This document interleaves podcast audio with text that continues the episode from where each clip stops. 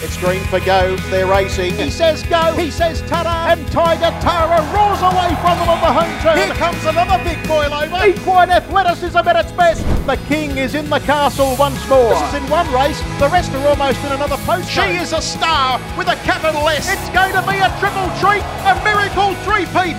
Ladies and gentlemen, you have witnessed history here at Menangle. What about that? It's getting right up on the sprint lane and it's going to bolt in. Hello, welcome to another episode of the Sprint Lane podcast. Paul Cochrane with you as we continue the build up to the inaugural running of the world's richest harness race, the Tab Eureka. Of course, Saturday night here at Tabcorp Park, Menangle. I'm standing under perfect blue sunshine on race eve, and uh, and I've got a man who feels very lucky to have drawn the one on Wednesday's barrier barrier draw, Dave Moran, with me. Hello, mate. G'day, mate. How are you? Yeah, very good to have you back in Sydney. Um, a track that you know we've seen. Um, good luck, bad luck from you. I think everything in between in, in big races. Uh, you, will take the drive on uh, Captain Hammerhead, who came here, saw, delivered, and, and, and earned a slot uh, through the Singo uh, what a fortnight ago now. Gee, time gets away from us pretty quick. But uh, how are you feeling with Captain Hammerhead going into this race? Yeah, no, good. It um, you know, it's, it's probably the first, it's first major race that I've been into for a long time now, where there's really not a lot of pressure. Um, you know, like he, he's he's stepping up a lot in grade. He, he's come through the Singo. He's won his last you know couple of races quite well, and he's a very progressive horse. So it's um, you know, there's drawn the barrier one. There's, there's not as much pressure this time. You you're drawn to stay on the rail, which is probably where you want to be. So keep turning left.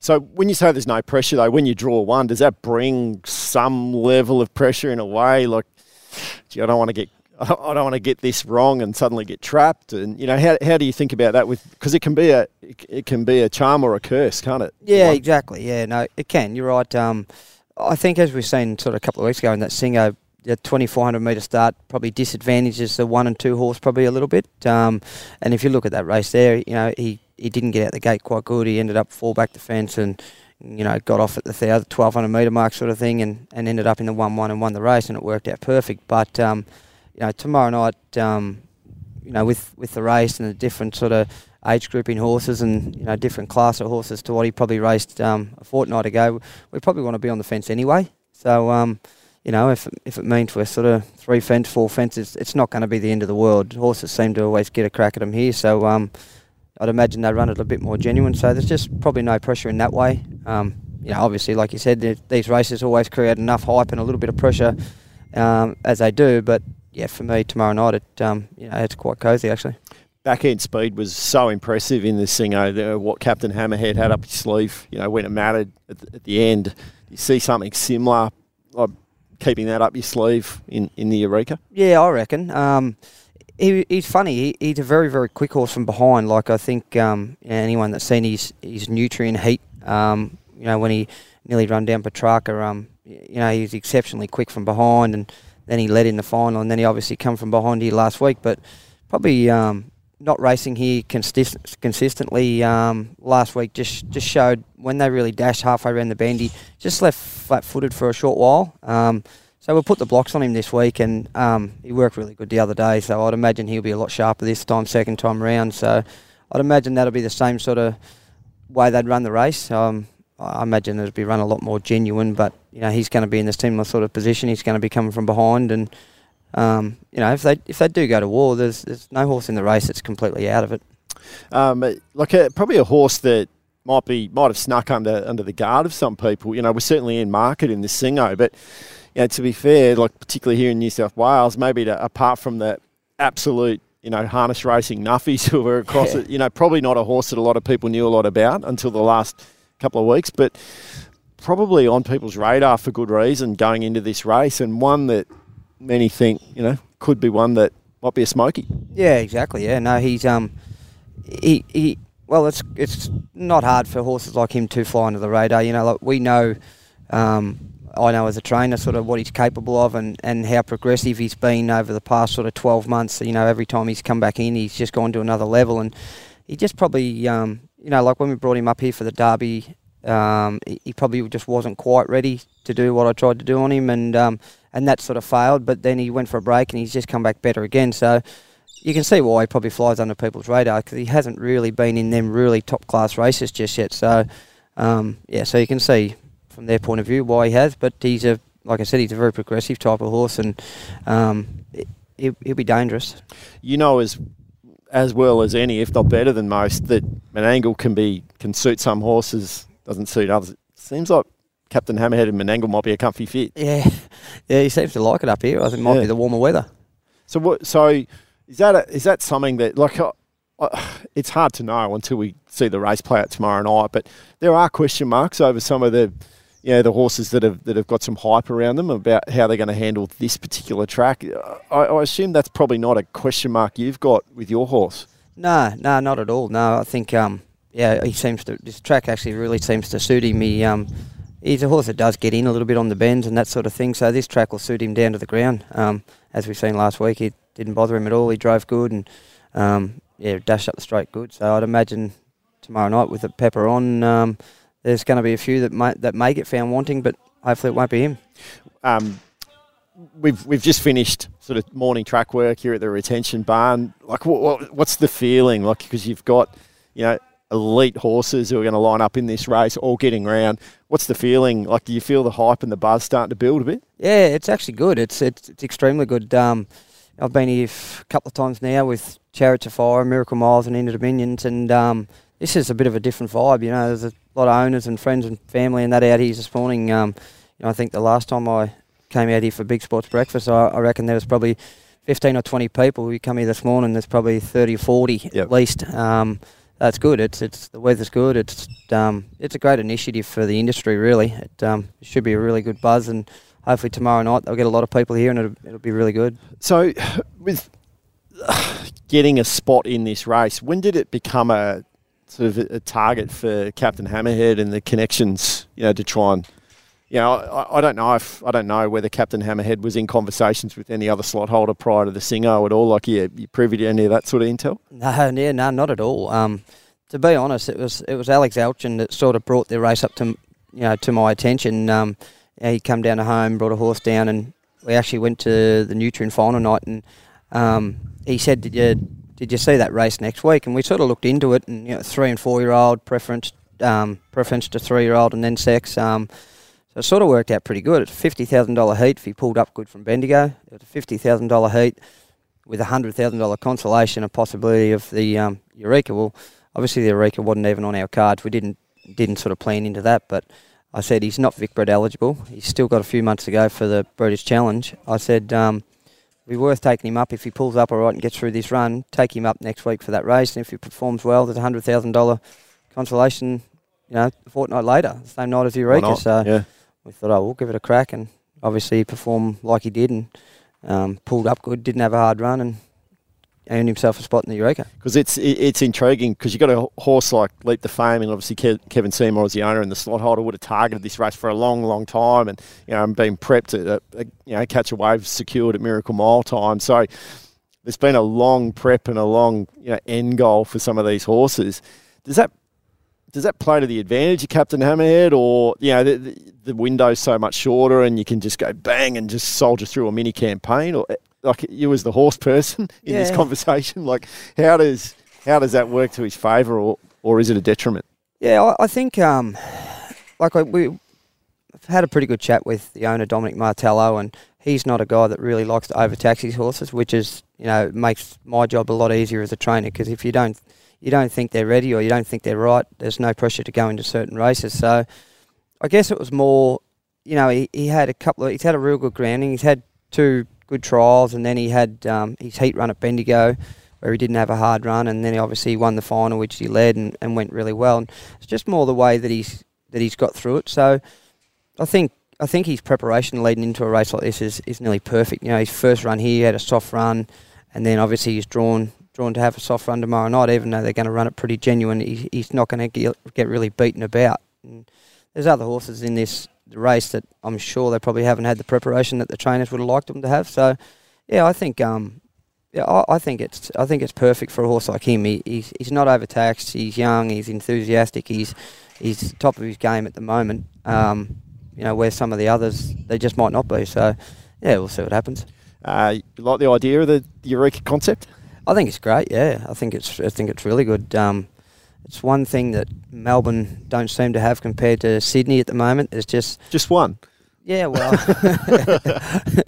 probably more than just one. But uh, no, these races are great. Like I, I remember driving up around country New South Wales, and, and you go to them little tracks like Leeton and Eugowra and all them, and, and the concept of having that little carnival, you could kind of say, is, is really really good. And to bring it to to our main place like here today and tomorrow, it's going to be um, yeah, it's going to be great for harness racing. You've got Birds of Tokyo that comes, so you're going to get a lot of fam- family and friends and that. And it's, it's going to be great, really. Yeah, um, it's certainly the future, isn't it? Uh, I mean, three year, three years, the the Tab Eureka will be here at at, at uh, Tabcorp Park Angle. So, you know, the, the chances are like we're seeing horses that have just been you know, just literally starting to starting to walk and learn to run. Yeah, are going to be the future champions, aren't we? That, that's the way, you know. And so there's a there's an incentive for for the industry to sort of target a race like this with the amount of money that's up for grabs. Yeah, hundred um, percent. You know, you look at well, just for example, like the two three year olds that are in it tomorrow night, and then you got horses,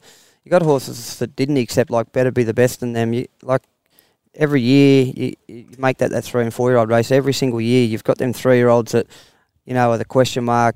Can they beat the older ones? This and that, and then you got them backing up the next year, hopefully. So it's it's a great concept. I think it's um, something that we've never ever had, and it's a great initiative. That's for sure. Yeah, you mentioned Birds of Tokyo. You'll be front and centre. Yeah, yeah. Well, hopefully, uh, hopefully, jump up on stage and do a little duet. Bit of Jack Jack Riewoldt after the grand final, still, Mr. Brightside. Um, mate, I said at the top, we, have seen you know, good and bad luck follow you at this track. How do you feel coming back here? I mean, you, have seen the best and worst of, of what racing can cough up on this track. Yeah, yeah, I have. Uh, probably not many drivers that have been beaten on protesting and Inter Dominion, and I think I've run. Uh, I've won a won a chariots here. I've run second in three miracle miles, and yeah, the unfortunate, you know, Lochinvar Art's journey around yeah. yeah around Miracle Mile time as well. Yeah, yeah, no, it's been uh, it's been good and bad. It's yeah, it's there's nothing that I sort of look back on and you know that you really regret or anything like that. It's just how it goes. But I'm sure there's a lot of people that probably haven't had that much success here either. So it's it's been good and bad to me. But um, yeah, it's it's always good coming up here, really. So you think that um, you know at some point luck turns, so maybe it's tomorrow night. Yeah, it's got to turn sometime. um, all right. So how much have you thought about this? I mean, you're as we as we've said a couple of times, the the window for the horse has been so short, the shortest of any horse going into this race. Um, so the same applies to you as, as the driver and the man who's going to pilot the horse. How much prep and planning have you been able to put in and to sort of think through how this might play out? Yeah, to be honest, it, it's actually as a trainer, it, it's it's been perfect. Um, even, even though it was so quick and you know we didn't really think about it too much, it's actually been perfect. You know the horse has travelled great. He's, he's a real kind fella anyway. He, not much really bothers him, so it, has been good. Been good for me. It, um, you know he's easy going, which makes my job a little bit easier. And then obviously with your fortnight gap, you know we had the Singo and then a fortnight in between, so just makes things a bit easier, and you can sort of do things, you know, how you really want to do them. Yep. Tell us about getting the slot because the Singo was an interesting concept. I mean, each of the slot holders have had a different way of going about it, and the Singo was a different one again. And you know, one thing John Singleton said was, "Look, I'm going to have this race, but I'm not necessarily going to pick the winner because, you know, sometimes racing can can be, you know, have misfortune in, in running. So he didn't want to commit to the winner. Um, like, how did you feel going into the race? Did you feel like maybe a decision had already been made or that there was something up for grabs? Like, just we talk about that bit. What was it like going into that race? Yeah, I um, I, to be honest, I, I, had a kind of like I had an inkling. I don't know, know why, but just before the race, you know, John come down. He looked at all the horses, and he's a really impressive looking looking horse. And I I thought he sort of hung around the stable for a little while and, and had a good look at him and cast his eye. And um, I sort of half had an inkling then that it, that he was pretty keen on him. Um, going into the race, I honestly thought Tim's a Trooper was going to be extremely hard to beat. I, yeah. I didn't think we could. When I said I didn't think we could probably beat him, I just thought he was a class runner of the field. Well, he was crunched in betting. Yeah, exactly. For the Eureka in the lead up to the Singo as yeah, well. Yeah, exactly. So there was, yeah, there's a lot of people thinking that's the way it might have gone. Yeah, well, I think he was. I think he opened up four dollars or four eighty or something. He ended up starting a dollar, dollar yeah. seventy or whatever yeah. it was. But you know, he'd been competing in really good races. Um, you know, coming up against Leap to Fame and all them horses in through Queensland carnivals and I just thought, well, if he was to find the top, which I thought he probably nearly would, um, you know, I don't know what'll beat him, but the way it panned out, um, you know, whether he was a little bit disappointing or our bloke was just too good, um, you know, it was hard to know. But I thought when we won the race that, um, yeah, that he'd most likely pick Yep. him. You know, being a three-year-old, he's going to draw good, and um, and he's probably the most progressive runner in the race. The way the way it panned out. So what happened next? Because it was about an hour then before it was it was announced and you know and verified that, that Captain Hammerhead had the slot. So what, what happened in that hour? Yeah, well, I uh, I just went back and I was on my own on that night, so I I went back and we're just packing the gear up and sorting the horse and that out, and um, David Watson come down and, and he just said, would you be able to come out and just make a presentation uh, out the front in another five minutes or something? I said, yeah, sure. I didn't think much of it, and then uh, and when I seen Singo up there, I was walking across the grass and I thought, well. You'd nearly select him for sure. They're not going to get me out to select someone else. So what did he did Singo come up and like and ask you like do you can I have the slot? Like how did it? What was the conversation? No, well, I think he got wound up in it a little bit. He let it slip before he was meant to. So, uh, Right. so he was he had the microphone in his hand and uh, he was up there sort of having a chat and um, yeah, he, he was talking away and sort of announced it. Uh, So it was news to you so when was he news- announced it. Yeah. so, like I said, I, I gathered uh, I gathered that we were probably going to get the slot anyway, walking across the grass. But um, yeah, no, he he let it slip pretty quick, so it worked out well. Right. So what happened then? Like so then the slots announced what because there's photos of him with the horse back in the state. Like there's there's a few conversations kind of happened then, and Yeah. there's some, there's some logistics need to be discussed as well around how the slot works and Yeah, exactly. Well, um, yeah, we, we didn't really, like I said, we, we didn't really plan on. We knew there was an opportunity that you could possibly get selected, but we thought that you know he most likely wouldn't. If Tim the Trooper was to come out and win, he'd probably get the slot. Um, so yeah, so when when it uh, when we got selected, um, it was more it was more about um, them talking to Dominic. You know, he owns a horse, Yeah. and it was sort of that was out of my hands. Then that was that was their job to sort out. And um, so yeah, so they had a they had a pretty good chat over the next few days. I'm I'm sure, and and sorted it all out. And Dom rang up, and yeah, he said we're we're all good to go. So it's it's been been a bit of a whirlwind since then. You know, Dominic puts a lot of a lot of time and effort and money into the game, and he's that excited about it. it um, it's really good for him. Well, mate, you, you're uh, you're a lightweight driver. Um, you got the one. and You're gonna have a stack of Singo's money on the on the gig with you, I reckon. he Uh, likes a punt. They tell me that. They tell He me likes that. a punt. I'll I uh, I reckon he. I reckon um, if it shortens, I know why. Oh yeah. well, if it wins, I might have to hit him up, take take us out on the yacht, get a couple of girls passing the cabana and cheats around. Mate, uh, it's going to be a fantastic night, isn't it? I mean, regardless of the result, just the spectacle. It's um, I know that you know having been part of the organising committee and you know and, and having some oversight of what the the ceremony and the pageantry is going to look like for this race, and particularly you guys as drivers and the horses and how you're going to be presented to the crowd, everything else that goes around it. Trophy being delivered, national anthem being done by Ricki-Lee, you know, one of our iconic singers in this country, Birds of Tokyo. It's just a, it's just going to be an event, isn't it? It's just got a, a real blockbuster night feel to it. it is, yeah. No, it's going to be terrific. It's yeah, like I said, it's. I've been to um, I've been to the biggest races here, and um, yeah, this feels like it's going to be something special. Big crowd too. Like, does that impact on the horse? Like, uh like has Captain Hammerhead been in front of a mass crowd? I mean, it was, you know, there wasn't many people here the night of the Singo. Yeah, We're talking five, six thousand people minimum. I think it. I think it definitely plays a part. Like I noticed just today, um, just with you know all these people out the front of the retention barn and that where you go into the track, um, he was, he was a lot more up and about today than what he was a fortnight ago. In a good way, or Yeah, in a good way. Yeah, Yeah? yeah. no, he, he was very bright, very alert. Um, there's a lot going on. So yeah, tomorrow, um, it definitely plays a part. It plays a part to everyone. I think. Like it doesn't matter whether you're a trainer, driver, horse. You know, you get that atmosphere going, and it's it gets everyone up and about. It's like when you're playing footy. You know, you you're playing in the seniors and you run out. There's no reserve grade. You run out on empty field. It, it's an eerie feeling, sort of thing. But you get a heap of people there, and it, it gets everyone up and about. It's great. Yeah, yeah. Well, mate, good luck. I mean, as, as you said, you've, you've seen the best and worst of what can happen in big races on this track. I hope everything plays out well for you um, tomorrow night. Let's just hope the horse gets round in one piece. That's that you know that's first and foremost, and uh, it may it be a, just a, a spectacle of a race that we, we expect it could play out. Who you got to beat? Oh, Leap to Fame, I, th- I guess, Think- is the main one to beat. But Catch a Wave, it's going to be a great race. If Catch a, Fa- Catch a Wave Parks Leap to Fame, well, It's going to be, So it could be a- a, good race. Yeah, and then you just come along and whack. Oh, that's Get plan. at the end. That's the plan. Anyway, we might upset a few.